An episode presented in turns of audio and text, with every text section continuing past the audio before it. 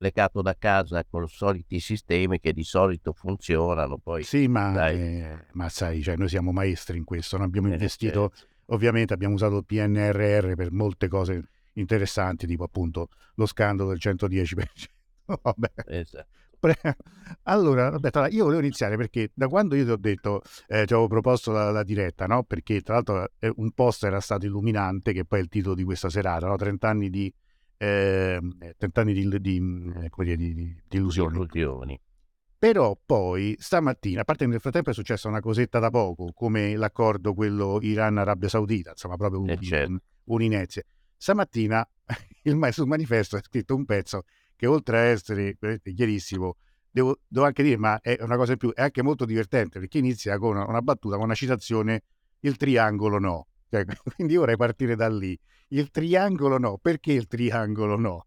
Eh, il triangolo no non l'aveva considerato, vecchia strofa di un vecchio pezzo di Renato Zero famosissimo, eccetera. Il triangolo no non l'avevo considerato e quella battuta che potremmo rivolgere al presidente americano Biden quando ha avuto notizia dell'intesa tra Iran e Arabia Saudita mediata dai cinesi e firmata praticamente a Pechino. Cioè i cinesi hanno dato comunque dimostrazione di essere in grado di condurre una diplomazia tra due paesi sempre ritenuti rivali, una la Repubblica Sciita, la Repubblica Islamica Sciita iraniana, l'altra il regno Wahhabita, custode dei luoghi santi di Mecca e Medina, sempre si sono affrontati nel Golfo, si sono affrontati in Yemen, in Arabia Saudita, in Libano, se sembravano i nemici inconciliabili. E invece i nemici inconciliabili hanno ripreso le relazioni diplomatiche interrotte nel,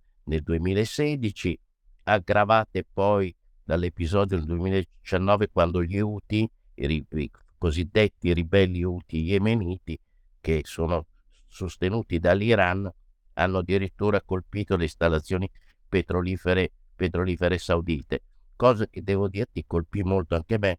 Io credo di essere uno dei pochissimi giornalisti occidentali che incontrò gli Houthi agli albori degli Houthi nel 2012 e li incontrai nel nord dello Yemen ed erano dei giovanissimi guerriglieri che avevano dei fucili, qualcuno aveva un calastico, gli altri dei moschetti, si può dire, da prima guerra mondiale, tra l'altro con turbanti coloratissimi ma stremati dalle battaglie che sostenevano con l'esercito, con l'esercito di Sana. Invece cosa, que, que, quell'attacco, tanto ricordiamolo perché gli, i droni sicuramente erano iraniani, quei droni. Erano sicuramente iraniani, tecnologia iraniana. E, come, si fecero migliaia di chilometri per colpire, distrussero praticamente no, uno, de, uno degli stabilimenti più importanti. Più importanti, o le installazioni petrolifere più importanti, facendo dei danni consistenti, eh, non come quel drone che, che è arrivato su quella installazione iraniana di Sfahan, che sembrava, a detta degli esperti, qualcosa di molto artigianale, mm. no? innescando come al solito i soliti sospetti, le solite interpretazioni che ci sono dietro a tutti gli eventi che riguardano l'Iran. E comunque a Pechino hanno deciso di riprendere le relazioni diplomatiche con una ricaduta che evidentemente è molto importante, tanto per cominciare su quelli che sono i conflitti che abbiamo citato prima, lo Yemen, la Siria, eh, il Libano stesso, eh, che non è un conflitto ma una situazione critica di grande crisi dove comunque si sono sempre confrontati sauditi e iraniani. E poi, eh, certo, non da ultimo, Israele, perché Israele ha firmato quei famosi accordi di Abramo con i paesi arabi e, come dire, il candidato successivo, quello forse più importante che doveva arrivare era proprio l'Arabia Saudita e oggi vedo qualche ostacolo, ecco, per quella diciamo firma. così. diciamo così, no? Diciamo così. Sono rimasti con un palmo di naso probabilmente non solo a Washington, ma anche evidentemente anche in Israele tra l'altro è stato firmato nel giorno in cui Netanyahu stava ritornando da Israele in patria, dove dall'Italia, sì. E dove è nel mirino, come sapete tutti, per le famose eh, manifestazioni imponenti che ci sono state riguardo il suo programma di modificare l'alta corte di giustizia, eh, insomma un, un, un Israele che sta vivendo momenti non per niente semplici. Sì, Ricordiamo pure che lui diceva uniamoci, non dividiamoci perché abbiamo un nemico comune che è l'Iran. Quindi cioè non... L'Iran, esattamente, abbiamo un nemico comune e questo nemico comune adesso non dico che è diventato un amicone, perché forse è un po' troppo dirlo, però certamente questo vuol dire anche la cessazione delle ostilità più aperte, ecco, che ci sono. Ma questo avviene in questo mondo dove solo gli europei probabilmente non si sono accorti che un mondo multipolare e che la guerra in Ucraina, come dire, sta sempre più illuminando. Basti pensare alla Cina e all'India che non hanno condannato l'invasione e l'aggressione di Putin all'Ucraina, che non hanno messo, non solo non hanno messo sanzioni, ma continuano allegramente a fare affari con Mosca. Ci sono altri paesi che lo fanno, uno è la Turchia che è membro della Nato e l'altro è lo stesso Israele che continua a tenere buoni rapporti alla fine con Putin perché sappiamo che gli russi sono schierati in Siria dove ci sono anche i Pasdaran iraniani e Israele non manca come dire settimana per fare un'operazione contro di loro. Certamente poi è un successo per ovviamente la diplomazia iraniana che ne incassa un altro pochi giorni perché pochi giorni fa il capo della IA Grossi è andato a Teheran, ha, ha detto che verranno ripristinate tutte le, le ispezioni previste dalla IEA sugli impianti nucleari iraniani, ha rilasciato dichiarazioni molto distensive che hanno ancora una volta allontanato lo spettro per l'Iran di un'eventuale operazione militare americano-israeliana contro gli impianti contro gli impianti nucleari. Tra l'altro, scusa ti interrompo, ma oggi c'è un'altra notizia ancora, cioè nel senso che il ministro degli esteri Mohammadi adesso poco fa ha annunciato un accordo per lo scambio di detenuti, diciamo prigionieri con gli Stati Uniti. Eh, sì, è stato Mohammadi ad annunciare questo. Sì. Interessante, Mohammadi. Eh, lo conosco. Personaggio, eh? eh lo conosco bene, Mohammadi, ci conosce bene anche lui. E no, una frase sibillina. No, no, no. no, no eh sì, no, si conosce bene nel senso che ho fatto la sua conoscenza, i giornalisti italiani lo conosco dagli anni Ottanta, quindi cioè, noi giornalisti, anche se può non sembrare, dobbiamo andare nei posti e raccontarli, che ci piacciono o che non ci piacciono, che siamo d'accordo o non siamo d'accordo, noi nei posti ci dobbiamo andare e dobbiamo avere a che fare con quelli che certo. sono del posto non con la propaganda, questo è buono, questo è cattivo, ma qui di buoni e di cattivi ce ne tanti, di buoni pochi, purtroppo, cattivi forse sempre di più. Ma, eh, direi, direi, proprio di l'altro io alle tue spalle vedo il tuo ultimo libro, Basar Mediterraneo, tra l'altro mi sarebbe piaciuto fare una diretta una volta soltanto su quello, proprio per parlare del libro, poi i fatti che stanno avvenendo praticamente settimana dopo settimana ci portano sempre più nella cronaca e meno nelle riflessioni, però partendo anche da questo, cioè da anni di ricordi, di esperienza come, come inviato.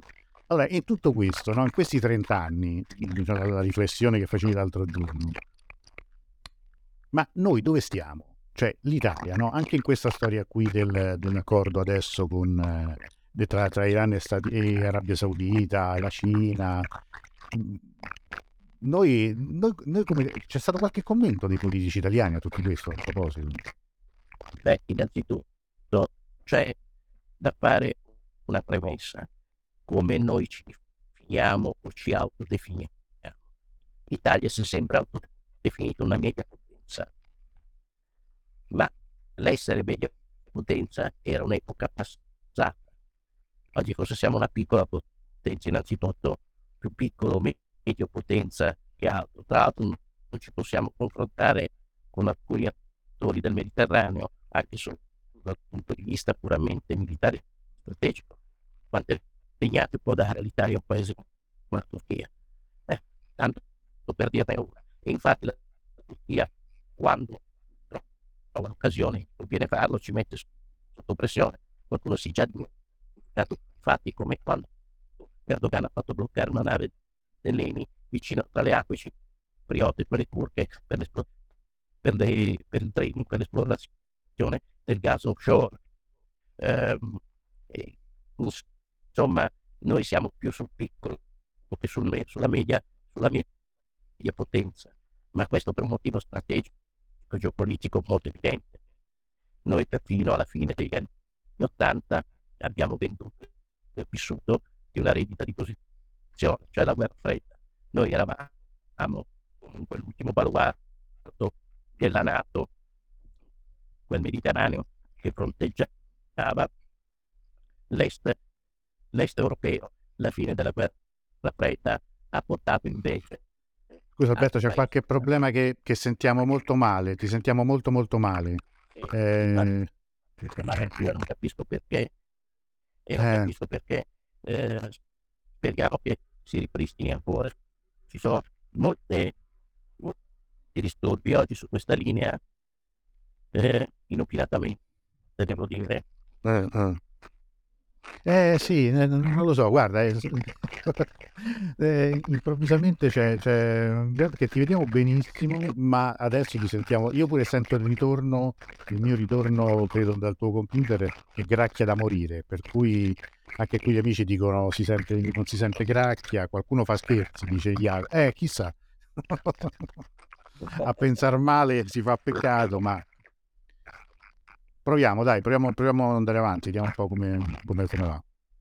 Proviamo a vedere come va. Ci sono dei momenti che sono migliori degli altri peggiori. Eh, sì. Come mi sentite adesso? Come... È molto intermittente, però prova a guardare una cosa se può. Eh no, perché adesso non mi senti. Allora, se tu magari chiudi l'audio, eh, tanto parli tu adesso, quindi adesso mi taccio per un po', così magari non c'è ritorno. Provo a chiudere l'audio. Io sì, vediamo, vediamo qua. Eh, allora, vediamo, vediamo, vediamo altro. Impostazione non... Vediamo un po'. Ah, audio. Ok, prova, prova, prova a parlare adesso, proviamo un po' a Vediamo di nuovo. Oh, proviamo di nuovo a vedere se riusciamo a ritrovarci un attimo. Come mi sentite adesso? Eh, come prima. Guarda, facciamo una cosa, prova a rientrare, eh, a uscire e rientrare come prima, sempre col telefono, perché magari quando è così riparte bene. Sì, dai, ci proviamo. Che dobbiamo fare? L'unico...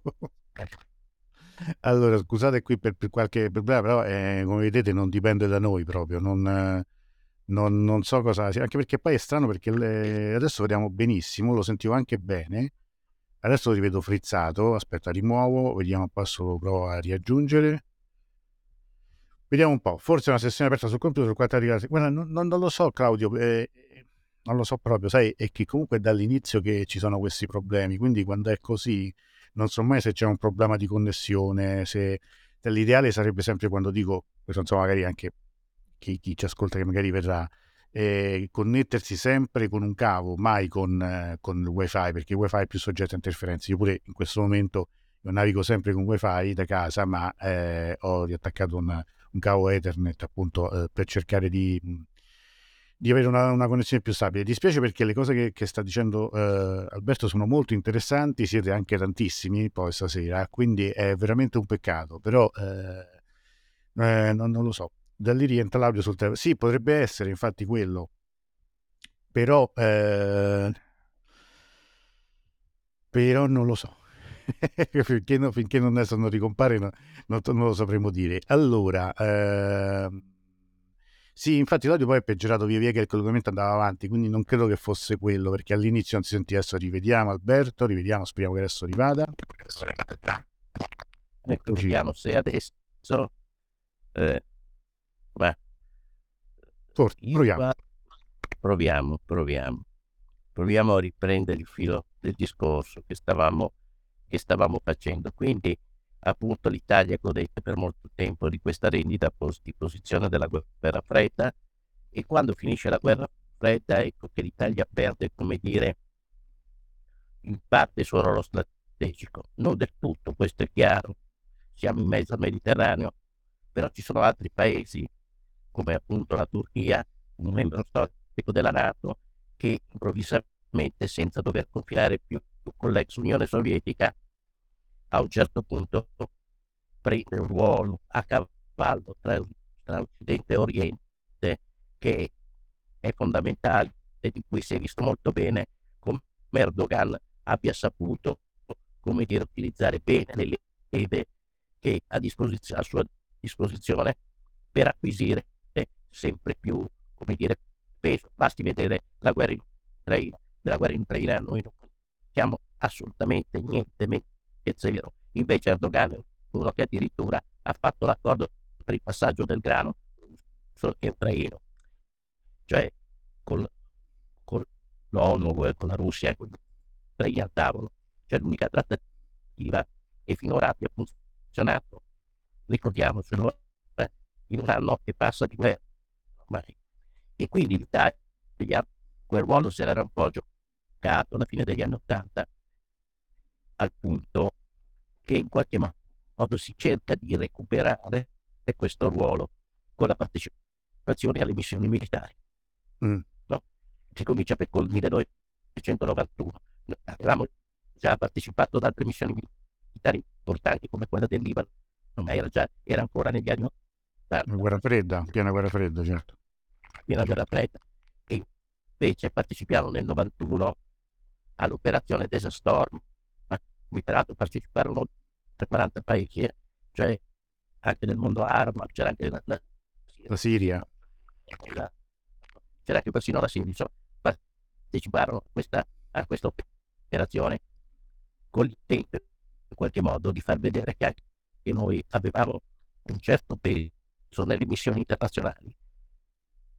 Questo peso però diventa un peso piuma un anno dopo, quando finita Desastor inizia l'intervento in Somalia, intervento guidato dagli americani cui, a cui noi volevamo partecipare. Io sono stato testimone di quello che è accaduto, perché parto col primo contingente di militari col Moschin, forze speciali col Moschin all'aeroporto di Pisa e per tre giorni non riusciamo a decollare semplicemente perché gli americani non ci davano via libera, non volevano che noi tornassimo in quella Somalia dove l'Italia era stata potenza coloniale. Questa era stata la loro giustificazione. Peccato che non aggiungessero che l'Italia nel dopoguerra aveva comunque preso mandato dalle Nazioni Unite per portare proprio quella Somalia all'indipendenza, mm. spendendo soldi e investendo in quel paese. No? E insomma partecipiamo a questa missione in Somalia, che è una missione, io non sarò ripercorrerla tutta, eh, però mm. sono stato parecchie volte, missione prima di tutto molto pericolosa, dove ci hanno lasciato le pene anche gli americani, il famoso film Black Hawk Down, no. e io ero lì quando c'è stato Black Hawk Down, lì quando gli americani prima. Hanno fatto le operazioni contro i leader. E poi quando, hanno, quando no, hanno subito Black Hawk Down, pattugliare un pediscio, io non ho mai visto gli americani pattugliare un pediscio, eh? mm. loro stanno per ritirare le caserme stanziano solo quelli di cotte. Nelle strade a pattugliare c'erano i soldati italiani, qualche francese, c'erano le truppe dell'ONU pakistane. Ed era estremamente pericoloso perché dici può anche l'attacco agli italiani al pastificio di Mogadiscio, ci furono tre morti, fu un attacco terrificante con una battaglia durissima, gli italiani fecero 60-70 morti anche fra i soli per poter riprendere le postazioni del pastificio, ma fu un'operazione lunga che durò giorni, giorni e giorni, con anche delle trattative con le milizie somale con cui tu non potevi non avere a che fare perché erano quelli padroni i padroni delle varie, delle varie parti della città.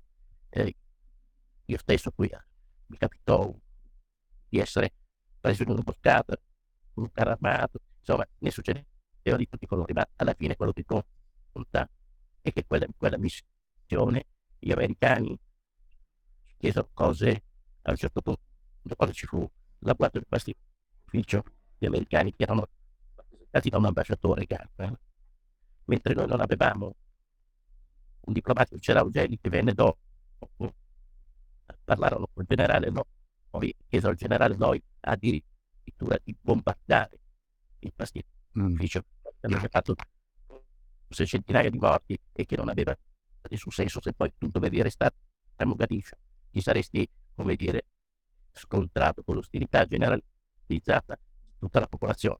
Questo tanto per dire quali trappole infilano gli Stati Uniti. Tra l'altro, scusa, eh, c'è ancora qualche problema, purtroppo mi scrivono, più di così non possiamo fare, ci dispiace, però gracchia un po' tutto, mi rendo conto. Alberto, per caso tu hai per caso il computer anche aperto ancora? Perché se forse quello è, è aperto rimbomba col telefono, potrebbe essere quello? No. In questo modo forse funziona meglio, magari tenendolo così. Eh, mm. Cosa vedi? Eh, purtroppo è, l'audio che, che, che, è molto problematico, però eh, non lo so. Proviamo, io direi di, di continuare a parlare un, po', un pochino almeno finché ce la facciamo perché mi dispiacerebbe molto dover chiudere. Quindi proprio la trasmissione che stasera siamo, come dire, poi portati dalle altre sfere. Chissà, chissà, cosa succede. Come dice, come dice appunto un po' spesso un politico della Prima Repubblica, pensare male si fa peccato, ma si indovina. No, tra l'altro no, non è una coincidenza, credo, casuale quella che tu dici, no? Il 91 Desert Storm, 92 la Somalia, 92 è l'anno insomma, in cui la Prima Repubblica comincia a crollare, cominciano a cambiare anche tutto il nostro quadro politico. Vero? E certo, crollino il quadro politico e intanto è già cominciato il crollo della Jugoslavia. Ecco. Io per quegli anni io non riuscivo a stare mai in Italia perché i giornali sono tagliato dove andare in Croazia, siamo in Bosnia, cioè, eri sempre preso da conflitti e anche la Jugoslavia è per noi un'altra volta in cui vengo a un'osservazione molto perché attenzione in quel periodo il ministro degli esteri era De Michelis De Michelis che un uomo profondamente intelligente, era assolutamente contrario alla disgregazione della Jugoslavia, a cui naturalmente da una grossa mano la Germania, ma il Vaticano a favore della Croazia cattolica. No?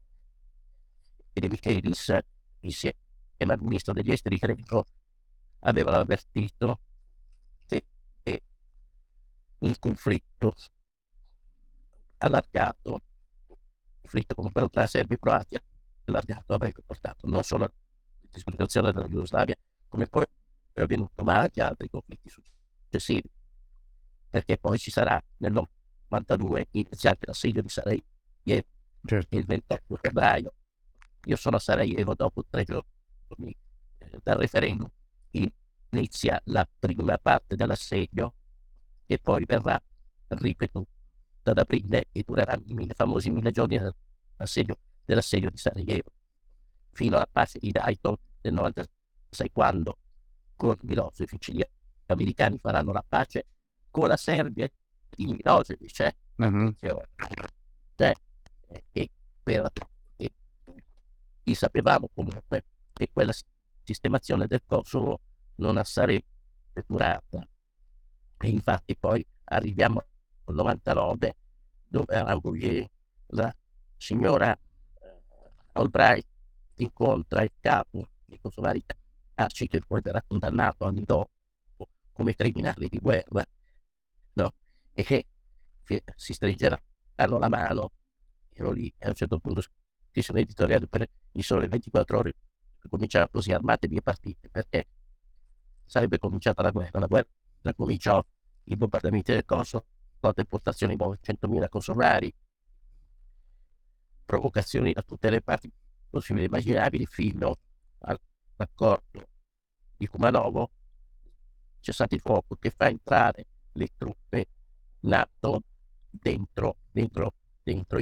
Io ero col generale Mike Jackson, inglese, generale Mike Jackson, quella notte, e mi disse molto apertamente, guardate che erano arrivati i paracadutisti russi dentro Pristina colti dai fiori dalla parte. Lo ricordo, incredibile. E Jackson rivelò a noi che stavamo lì. Sapete, l'Albright mi ha chiamato perché voleva che facessi paracadutare i miei paracadutisti per fermare i russi.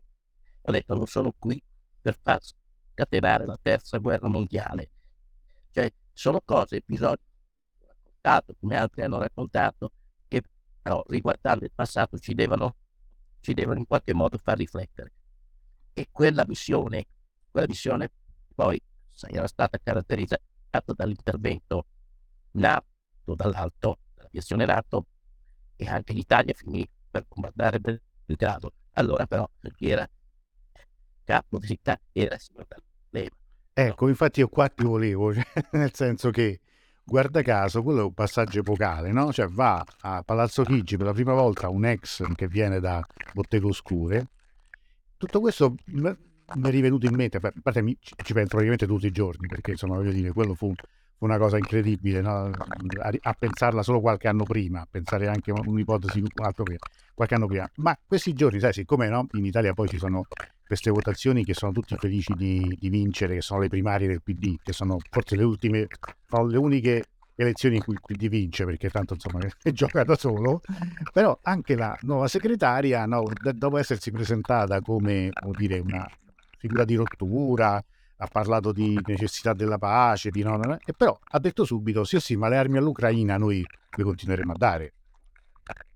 Beh, ma certo che perché la politica estera, lo dicevo anche recentemente, sulla politica interna puoi fare tante manovre, ma la politica estera è sempre più difficile da cambiare e lei prende la eredità pesante lasciata da, da Letta, perché è stato Letta in qualche modo a difendere questa scelta che piaccia o meno, no?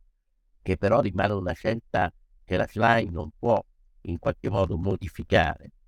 Può però modificare i toni e far prendere magari all'Italia una strada, come dire, che forse è più consona al ruolo italiano che è quello più che di fare la guerra, di fare delle mediazioni, comunque di tentare delle mediazioni e di aprire canali di dialogo. Ecco, aprire canali di dialogo è forse quello che l'Italia è più adatta a fare piuttosto che le guerre.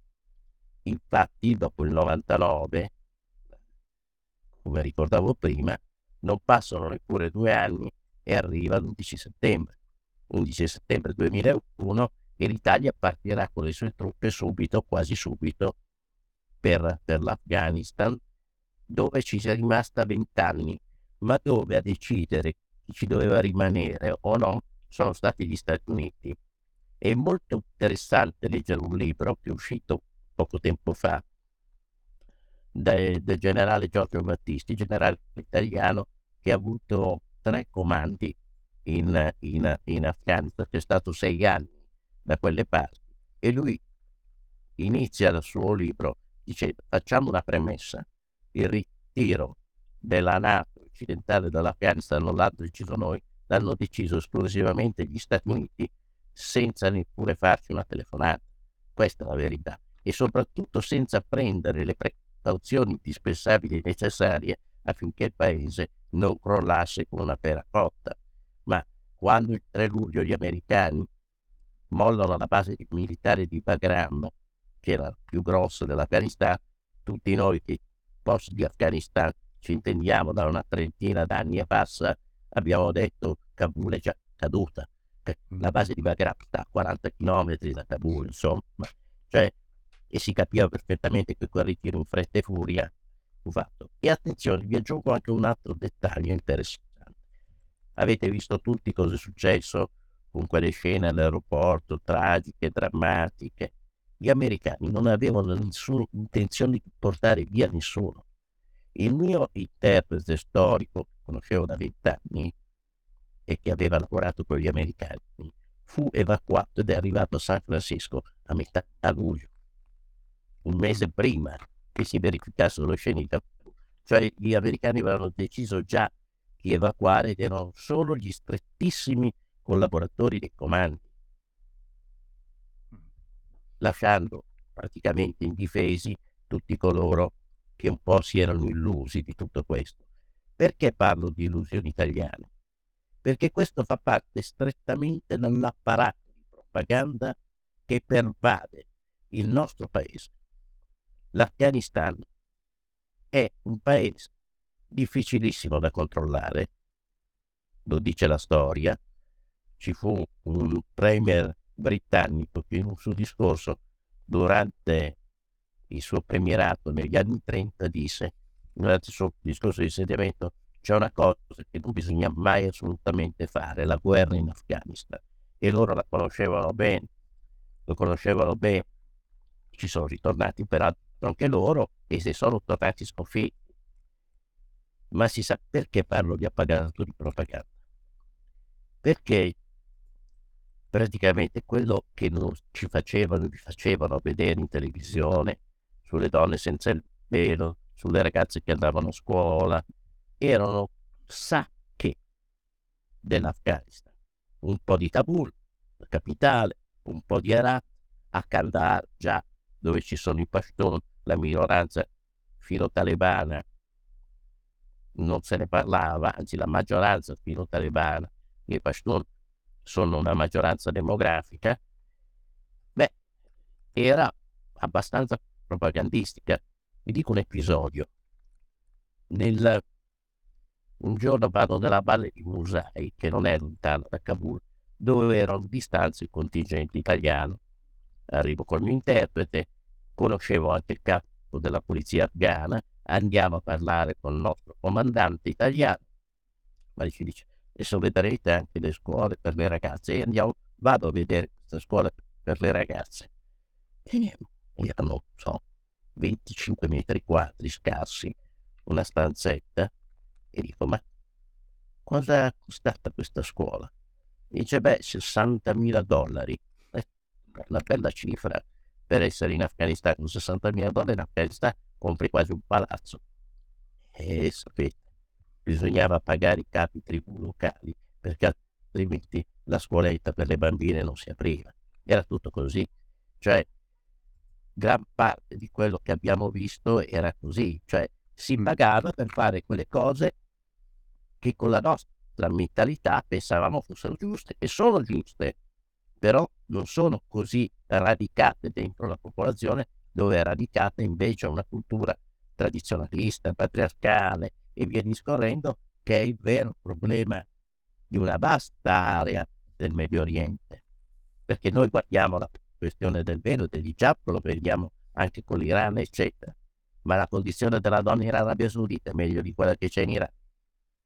Ma pensate che fuori da certi centri, da certi circoli, che godono, come dire, di, una, di un certo benessere, di influssi culturali differenti, la condizione delle donne nei villaggi, nelle campagne, sia una condizione accettabile. No, certo che non lo è, certo che non lo è, ma è una condizione molto diffusa perché in Medio Oriente, in Nord Africa, in grande parte di queste cose c'è ancora una società patriarcale dove è in corso sono in corso dei mutamenti, questo non c'è dubbio.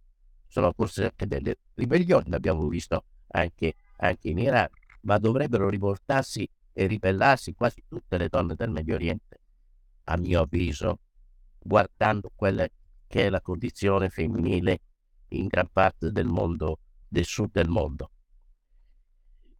Noi, tornando alle illusioni, siamo andati in Afghanistan perché se dobbiamo partecipare, siamo un paese della Nato, poi potrebbero, e questo è il ragionamento che dominerà nel 2003, potremmo portare a casa anche dei dividendi.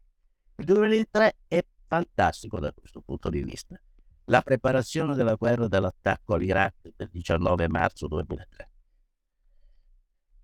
Purtroppo l'ho vista tutta anche quella, ma l'ho vista tanti anni prima quando quell'Iraq era sottoposto ormai da 11-12 anni alle sanzioni, il paese era praticamente steso a terra.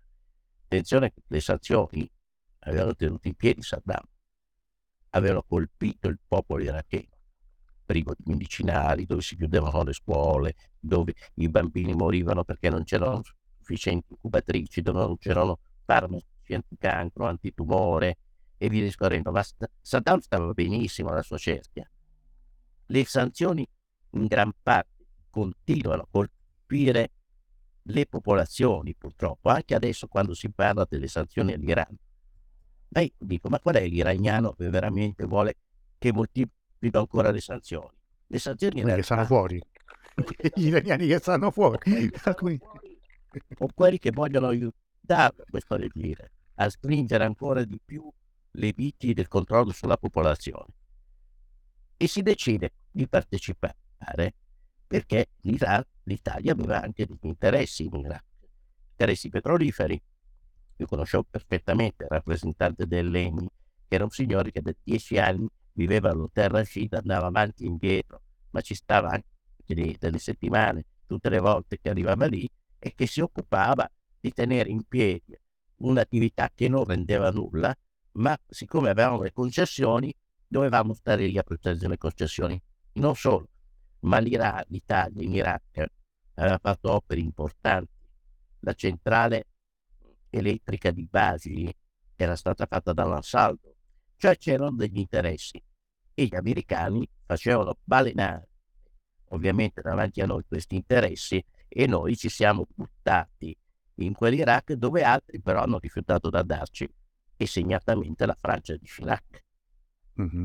che rifiutò di andarci. Ma noi ci siamo andati perché ci illudevamo sempre, come dire, che ce ne venisse qualche, come dire, qualche dividendo economico, politico, eh, è un po' anche un po' quella specie di sudditanza che abbiamo noi nei confronti degli Stati Uniti, dove, i quali però spesso e volentieri ci trattano sempre da paese sconfitto della seconda guerra mondiale.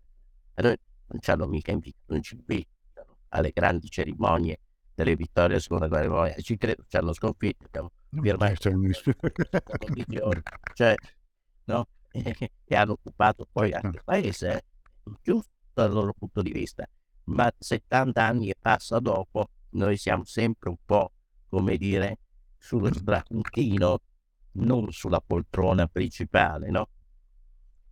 Ma ti volevo, ti volevo, chiedere una cosa a proposito di, di questo, cioè nell'arco di questi 30 anni ritorna uno scenario e un personaggio che tu già hai citato, cioè il Libano 2006 D'Alema. Esatto, esattamente quello che volevo dirti. Il D'Alema del 99 non è il D'Alema del 2006. Allora, in quel periodo si capisce che già la, la missione irachena già scivola verso il fallimento perché guardate che quando entrano gli americani entrano a Baghdad il 9 di aprile. La mattina dopo c'era già il primo attentato un checkpoint. La capitale come gran parte del paese era piombata nell'anarchia più totale. Si sparava ogni anno hanno sparato addosso la mobile hanno sparato dappertutto.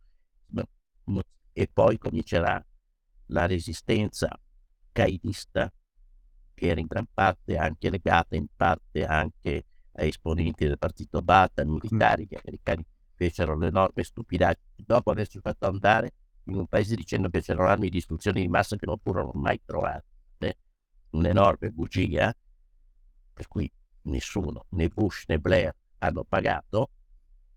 Dopo ce ne fu una, fecero cose sul terreno incomprensibili, tra cui decise il procursor americano Bremer di sciogliere l'esercito iracheno. L'unica cosa che poteva ancora mantenere un po' l'ordine nel paese e dare la sensazione al paese che ci fosse ancora un'entità attuale che era ancora tutta da costruire.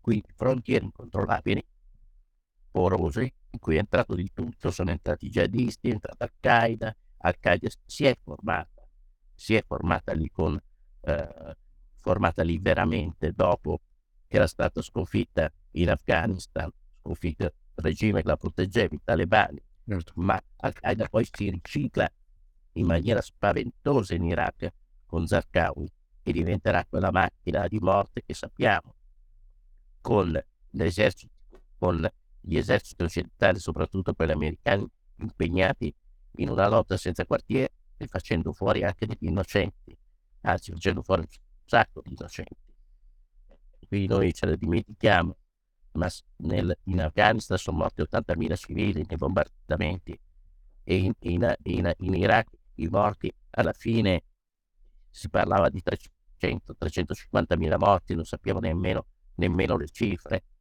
spaventose di perdite umane in un paese che ancora oggi non si è risollevato da quella anarchia che, l'ha piombato. In qualche modo questo è davanti agli occhi di D'Alema quando nel, nel luglio del 2006 Israele attacca gli Hezbollah in, in Libano. Io ero lì anche quella volta e mi assicuro. Cioè, ho visto due cose. Prima di tutto gli israeliani avevano fatto fuori tutte le infrastrutture tutte le strade. Pensate che per arrivare a tiro da, da Beirut bisognava fare i giri nei campi tra i paranetti, ci mettevi otto ore a fare quelli che erano 80-90 chilometri e gli Hezbollah avevano risposto Israele, scommetto all'inizio scommettavamo tutti, quanto ci mette Israele ad arrivare a Beirut? Tre giorni, quattro, cinque, in realtà invece furono bloccati dai razzi di Hezbollah. Gli Hezbollah non tiravano fuori neanche una pistola durante quel, quel conflitto. Avevano le radioline in mano e facevano partire i razzi nascosti dentro le montagne libanesi per colpire l'esercito israeliano. E lì che arriva da Lemma e fa a Beirut la famosa passeggiata a Ret Tarik, che era il quartiere della, della cintura verde degli Hezbollah, che era stato completamente distrutto, ma dove gli Hezbollah tutti i giorni facevano dirette televisive che venivano trasmesse in tutto il mondo, anche sui canali internazionali. D'Arema fa questa passeggiata e alla fine porterà a Roma quel cessate il fuoco, l'accordo di cessate il fuoco, l'ultimo accordo importante fatto con la mediazione dell'Italia in tutti questi ultimi vent'anni. Cioè è un rapporto, era una cosa molto importante. Noi eravamo il primo partner economico dell'Iran. In quel 2006, se uno avesse fatto il conto, eh, il paese era ancora, diciamo, era il primo partner economico del Libano, tra i primissimi posti dell'Egitto, il primo in Siria, il primo in Siria. Avevamo battuto la concorrenza dei francesi, storicamente c'erano sempre davanti. In Libia, Sara Sandia, eravamo a casa. In Algeria, eravamo i secondi dopo i francesi nell'interscambio, ma con un ruolo molto importante perché gli algerini, lei ne aveva sostenuto la guerra di liberazione coloniale contro la Francia e quindi avevamo un ruolo molto importante. Il Marocco, siamo sempre stati in posizioni di seconda, di terza o di terza fila. In Turchia eravamo tra i primi tre partner commerciali. Cioè, se uno faceva il giro del Mediterraneo, insomma, vedeva che l'Italia, almeno dal punto di vista economico, aveva un ruolo fondamentale. Però questo ruolo non l'ha ottenuto perché aveva fatto le missioni militari, ma perché aveva usato il suo soft power, che era quello economico, quello commerciale, quello dei trasporti. L'Italia, l'Italia collegava tutte queste, certo. braccia, non era molto importante, quello culturale. L'Italia era un mm. referente lo è ancora per certi versi, ma era il referente culturale. Cioè, noi in Bosnia, dove siamo stati, ci siamo ancora, i francesi, il consolato francese, per ottenere una frequentazione dei locali, faceva i corsi di italiano, non di francese, di italiano. Cioè, il, no, le nostre televisioni in Tunisia, che ho dimenticato prima, colpevolmente, eravamo tra i primi, anche lì, tra i primissimi. Cioè, ovunque noi ci girassimo in quel Mediterraneo, ci sentivamo un po' a casa nostra, ma non perché gli americani ci avevano concesso qualche cosa, per le missioni internazionali che abbiamo fatto o cose di questo genere, ma semplicemente perché le nostre imprese, i nostri governi, con le missioni diplomatiche bilaterali, con quelle culturali, con gli accordi scientifici e fino a quando siamo stati abbastanza intelligenti per farlo, facendo venire gli studenti di questi paesi nel nostro paese a studiare. Il mio migliore ambasciatore in un paese estero è uno che ha studiato nelle mie scuole. Certo. E, e questo è un ruolo molto importante, molto importante. Poi quando, se noi non, non abbiamo poi, come dire, avuto la capacità di sviluppare questo ruolo e anche, come dire, di proteggerlo con delle dichiarazioni forti. E nel 2011 cadiamo nella trappola. La Libia. La Libia. Trappola. No, quella è una cosa incredibile, cioè rivedere veramente la, quel filo, quel, quel, il filo di quella storia della Libia è, è, una cosa incredibile. C'è una domanda che ti volevo mh, proporre un giudizio sulla missione Alba del 97 in, eh, in Albania, nata dopo il collasso del regime comunista, secondo me fu un buon intervento, uno dei pochi buoni, guidato da noi, tra l'altro. Sì, sono d'accordo. Sono d'accordo perché anche lì ero lì, tra l'altro, poi ci sarà poco dopo la rivolta contro Berisha, che anche lì scatenerà il paese in una sorta di caos picaresco quasi. Mm ci sono vittime purtroppo, ma ci furono dei saccheggi enormi, soprattutto. Eh, e quella missione invece fu una missione importante, fu una missione ben sostenuta anche nel campo dell'intelligence. Mm. Perché qual è il problema? Quando tu fai delle missioni militari, tu non hai il comando. Non abbiamo, sì, ogni tanto ci dà un comando temporaneo della missione in Kosovo, ma certamente non avevamo il comando in Afghanistan, sì, ci ha dato il comando Iraq, dove abbiamo tenuto bene, perché lì abbiamo potuto usare i corpi speciali, l'intelligence, abbiamo potuto usarlo noi senza che ci fossero altri che interferissero troppo. In Albania siamo riusciti a fare una buona missione perché avevamo come dire, un campo molto vasto, a parte un paese che vedeva l'Italia, era una regione italiana. Ah, sì, sì, gli albanesi cioè, da sempre ci vedono come cugini maggiori, diciamo. Eh, cugini maggiori, cioè, mi sembrava di vivere dopo qualche anno d'Albania, ti riconosciamo per tutti per strada, si Alberto dove vai? Fai? Vieni, facciamo un giro. Cioè, stai a casa tua, stai a casa tua e anche lì, per una buona ragione, perché c'erano decine, decine, centinaia di migliaia di albanesi che lavoravano in Italia certo. e che poi sono diventati anche degli imprenditori di successo, bisogna dirlo, in vari campi, e che oggi, ancora oggi costituiscono, come dire, un forte, un forte patrimonio per la nostra presenza nei Balcani, in quella parte del sud dei Balcani. Questo per noi è stato importante. Il 2011 invece segna il disastro totale. Il disastro totale. Il disastro totale perché quella guerra, certo, intervento per la repressione di Gheddafi.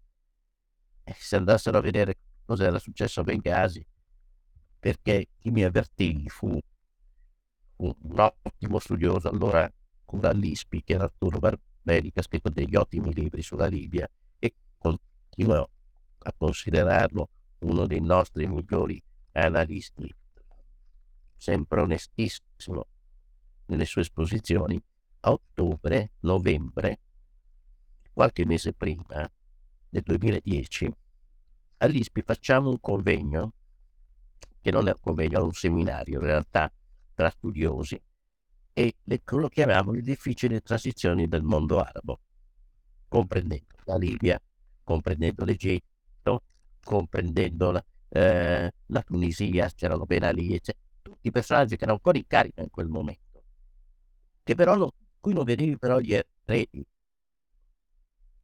E sulla Libia Varmelli ci aiuta e ci dice, ma sapete, sono successe due cose un po' strane. La prima è che il capo dei servizi libici Musa ha passato un mese a Parigi con la scusa di eventuali cure mediche. Mm. Siamo nel 2010. Che a Benghazi hanno arrestato otto giornalisti del giornale di Saif Islam. A Saif Islam il figlio del capo del terrorismo. Certo, questa è la cosa strana. Che arrestano otto giornalisti del giornale figlio del capo che poi deve andare a Benghazi per ottenere la liberazione. Qui c'erano già dei, degli strani segnali Mm, certo. finale, finale di, Ben- di Gheddafi. E la Francia trascina nell'intervento, trascina nell'intervento la Gran Bretagna e gli Stati Uniti molto di alla voglia e gli Stati Uniti.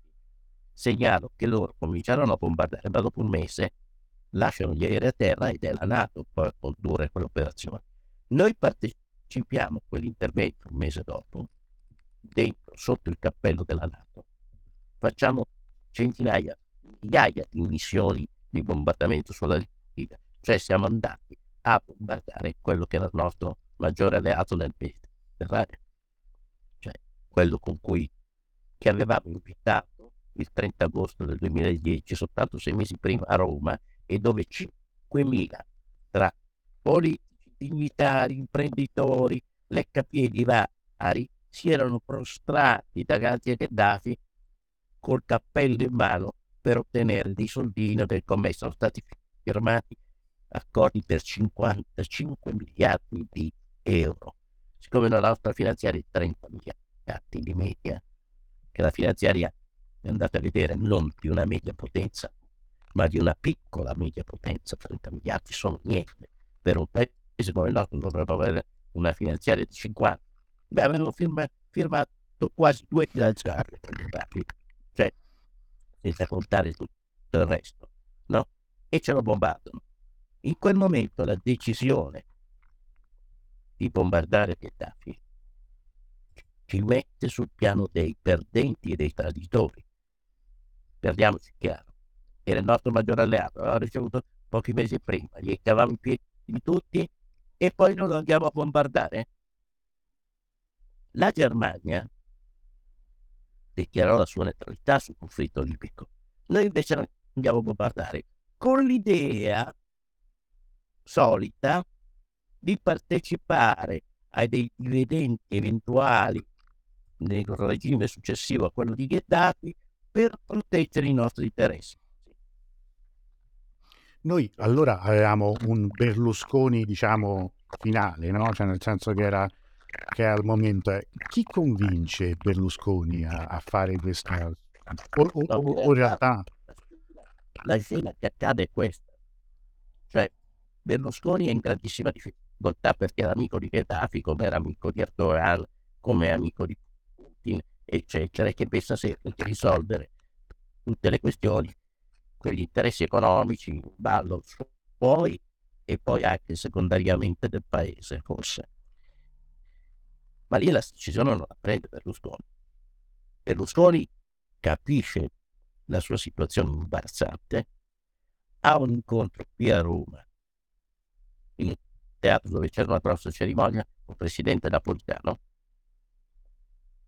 Io avevo un testimone oculare e Berlusconi si rivolge al presidente napolitano e dice Presidente, io mi tiro indietro lei, capo delle forze armate, Presidente della Repubblica, prenda lei la decisione se bombardare o meno la Libia di Gheddafi. E la decisione la prende la politica. È il Quirinale, è il Quirinale che la prende. Berlusconi si tira indietro perché capisce che quella decisione è stata lui l'avrebbe fatto apparire un pessimo, ancora peggio di quello che è, no? Come personaggio. Uh-huh. E la responsabilità viene presa da, da Napolitano che la difenderà dicendo avevamo interessato i nostri interessi. Sì, però noi poi non siamo riusciti per nulla a proteggerli. Quell'intervento precipiterà la Libia nel caos. Senza quell'intervento Gheddafi non avrebbe perso il controllo, se non della Cirenaica, ma della Tripolitania no, sarebbe finita come Bashar Assad in Siria probabilmente. Guardate che io ho Bertato Valli per tre mesi siamo andati avanti a svegliarci tutte le mattine con la TV di, con la Jazeera, la TV del Qatar, che diceva i ribelli sono partiti alla conquista della Sirte. partivamo in macchina, arrivavamo alla Slanucchi ben prima della Sirte, cioè al confine della Cirenaica, e la sera scappavamo via perché arrivavano ancora i soldati di Gheddafi. Questa era la storia. Cioè, senza l'aiuto internazionale, sicuramente... Non sarebbe... Non certo, certo. Era una guerra che si cristallizava lì perché... Ed è anche il primo pezzo che ho fatto su quella guerra subito. Perché quando cominciano a bombardare il giorno dopo, su, su sole 24 ore, esco con un articolo che dice adesso bisognerà vedere se riescono a tenere insieme Libia, Tripoli, Italia e Iraq. Quanto tempo è passato? Eh. Da allora sono passati 12 anni. 12 anni. sono ancora due mondi di- diversi e che continuano in qualche modo a saputarsi l'un con l'altro, impedendo poi la stabilizzazione e da quella Libia uscita da quell'intervento armato che poi l'avessero fatto e avessero poi securizzato almeno le frontiere della Libia. Invece le frontiere della Libia sono crollate nel Sahel, questi disgraziati, diciamocelo pure. E all'Italia cos'è arrivato? Non è arrivato più petrolio, non è arrivato più gas, poca roba, avevamo i cristiani e soprattutto sono arrivati 10 migliaia e migliaia di profughi in una situazione che adesso non l'ho sentito quando vedremo un rappresentante di governo dire la cosa fondamentale sulla Libia. La Libia non ha mai firmato la convenzione di Ginevra sui rifugiati, convenzione del 1951.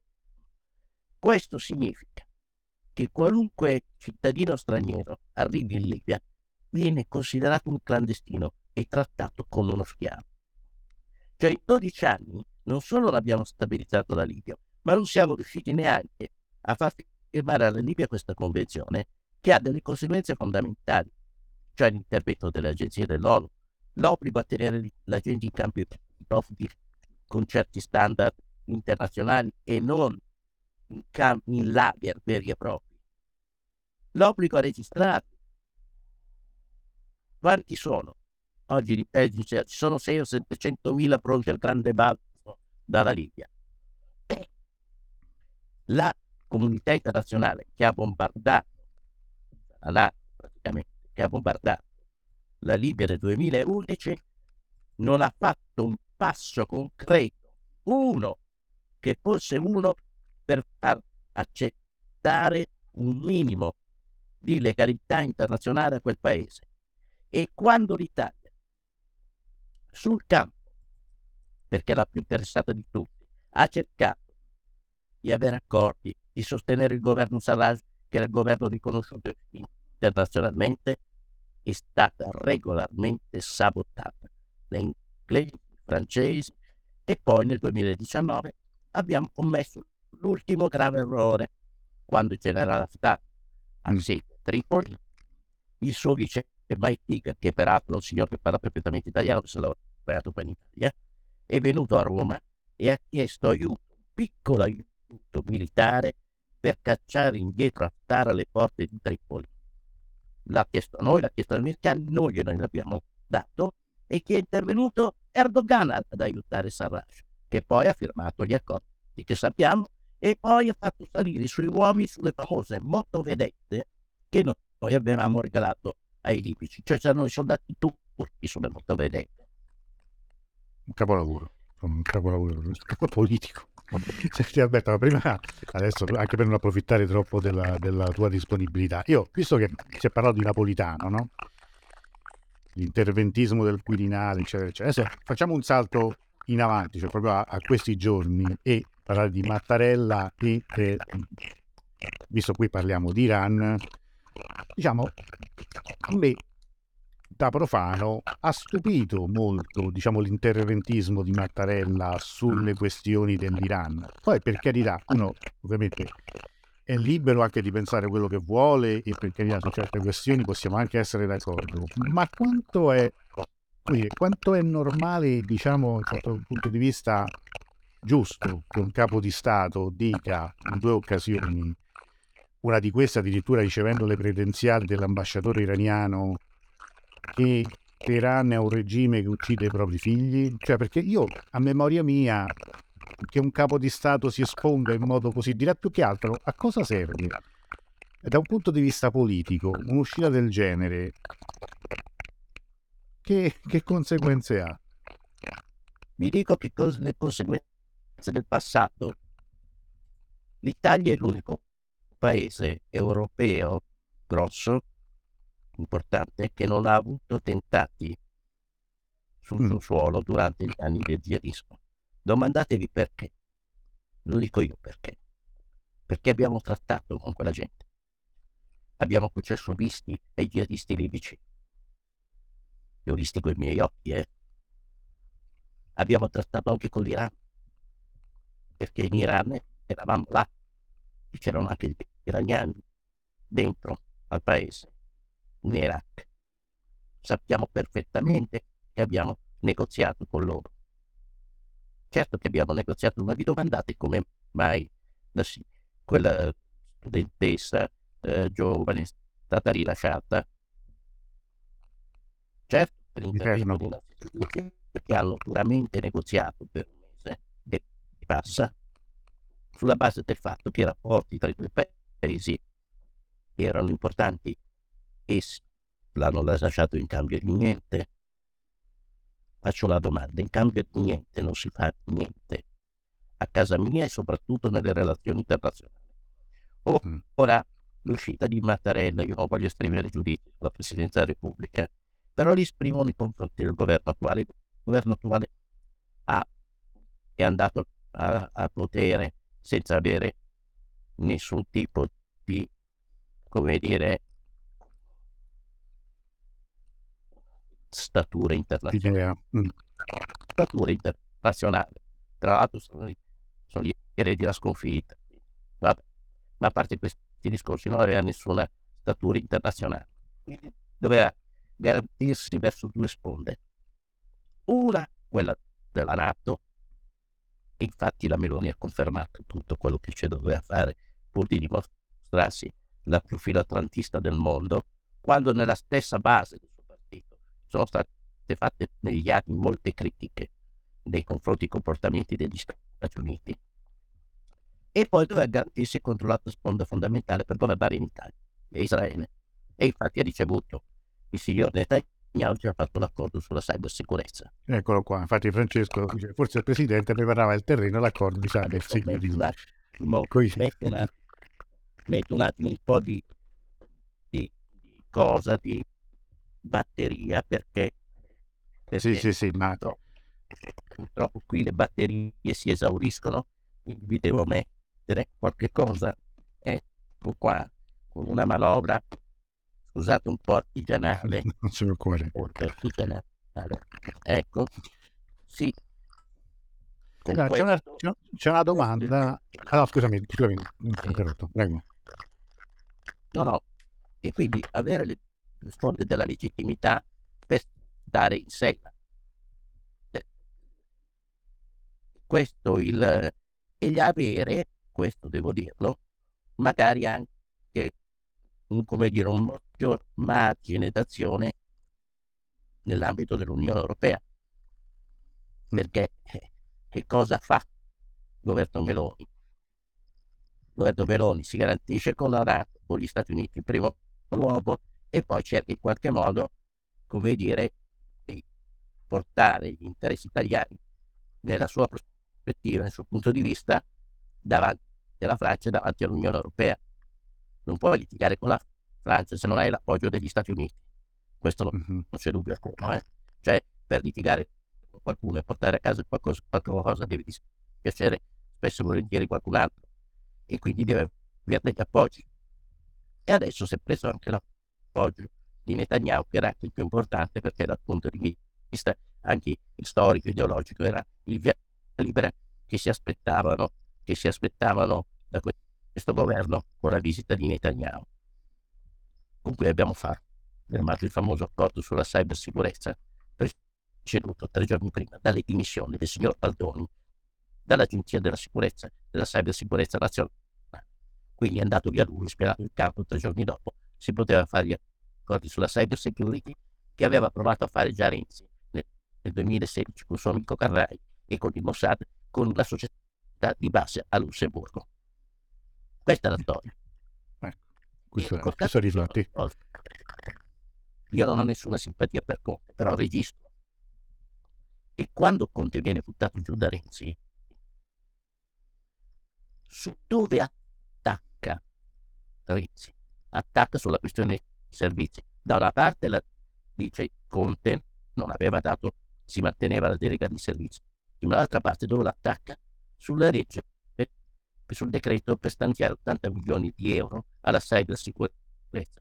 Renzi fa così casino che Conte per cercare di tenerlo buono scende da 80 a 20 perché era lui Renzi che voleva fare l'accordo sulla cyber security. Perché diciamocela tutta, in questo paese c'è una bella messa di traditori della patria. O di gente che magari non tradisce proprio del tutto la, la patria, ma prima di tutto fa i propri interessi per stare in sella e non quelli della nazione. Direi proprio di sì. Allora, guarda, c'è un'ultima domanda, così poi ti, ti liberiamo anche perché grazie, anzi, lo sforzo enorme stasera. Marco chiede come vedi l'accordo con Algeria e Azerbaijan per il gas. Soprattutto con l'Algeria mi sembra che siamo un po' sottomessi.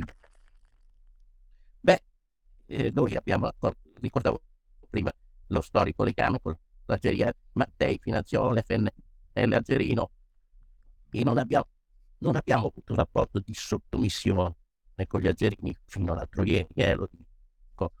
Nel senso che tra l'altro nel discorso in Italia non ci sono stati attentati jihadisti. Vi voglio ricordare che l'Italia, quando comincia il grande massacro algerino negli anni 90, è l'unico paese occidentale che ha i uomini dei suoi servizi dentro l'Algeria richiesti specificamente dagli algerini per i loro skill professionali sull'antiterrorismo inizia una collaborazione molto importante anche per il tracciamento di jihadisti algerini all'estero che si manterrà nel tempo. Cioè è un rapporto importante anche sulla sicurezza che noi abbiamo con l'Algeria. Poi ci sono altri, vi parlerò dopo.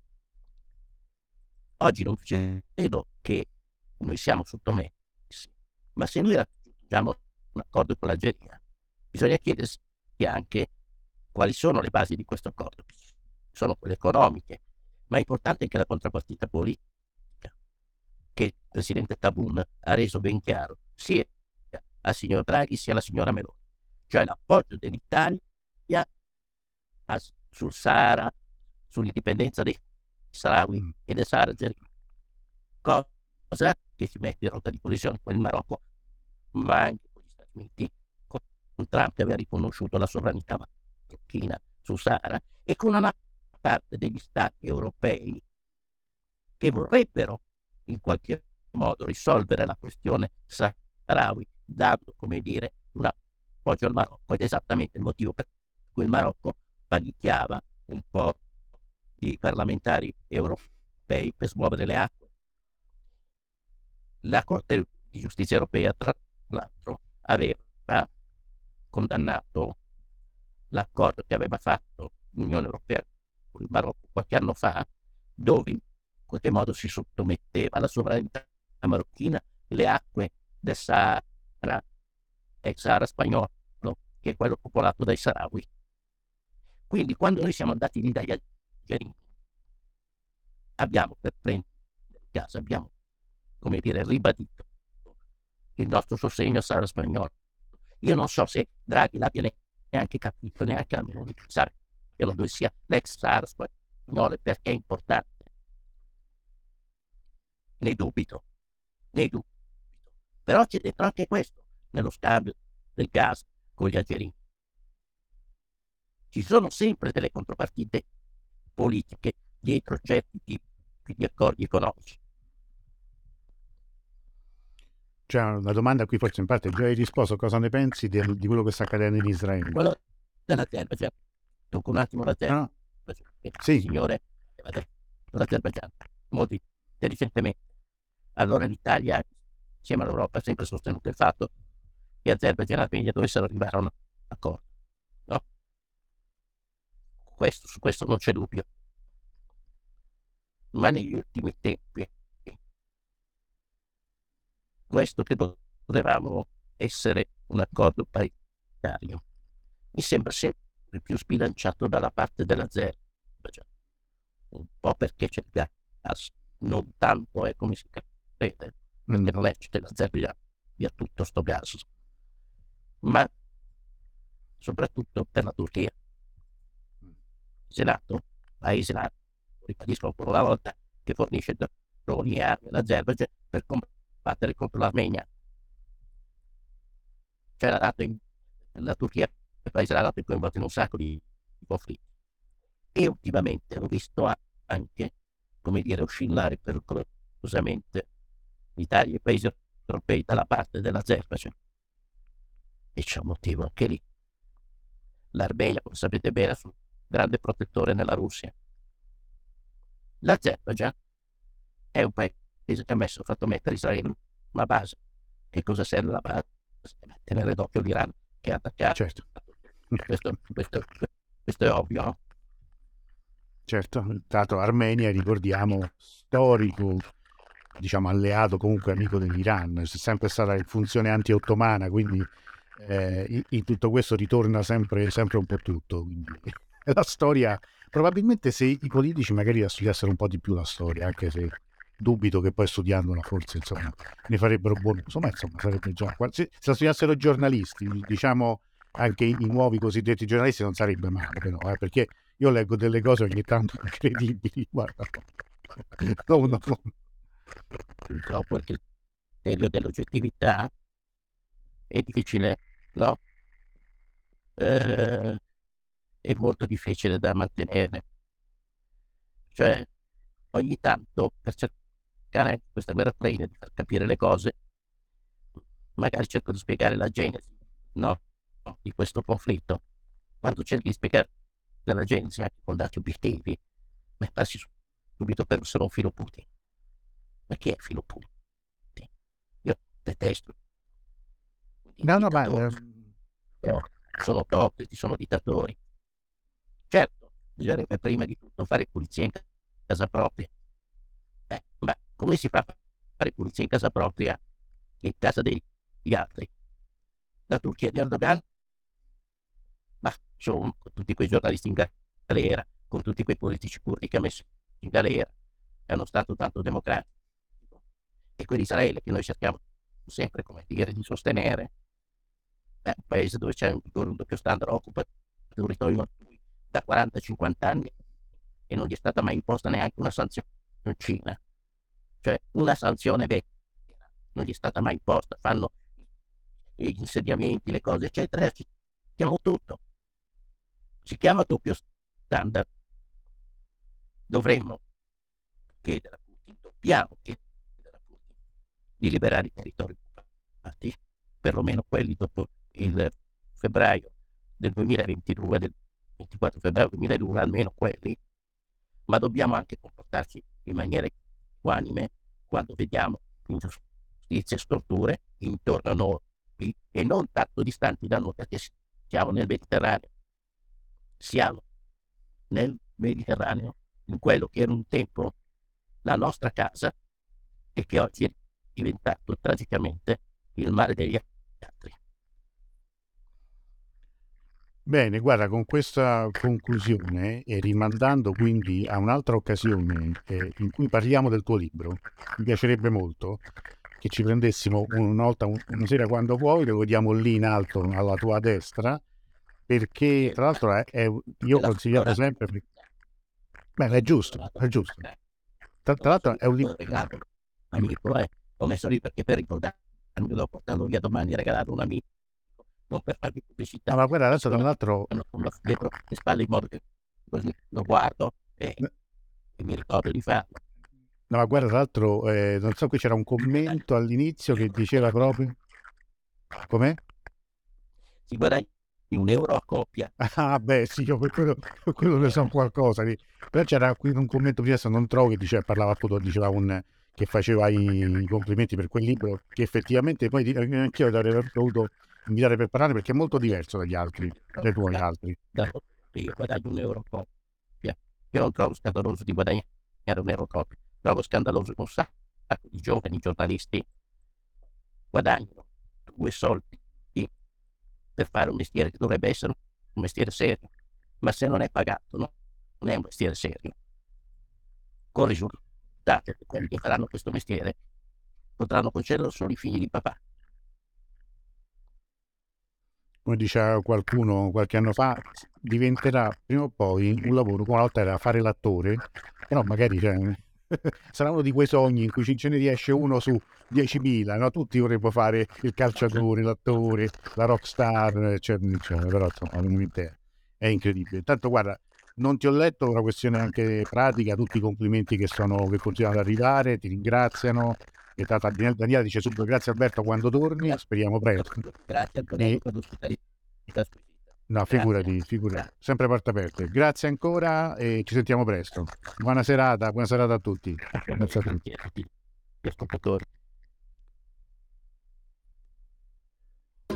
Has to be every day. You know it. It's the simple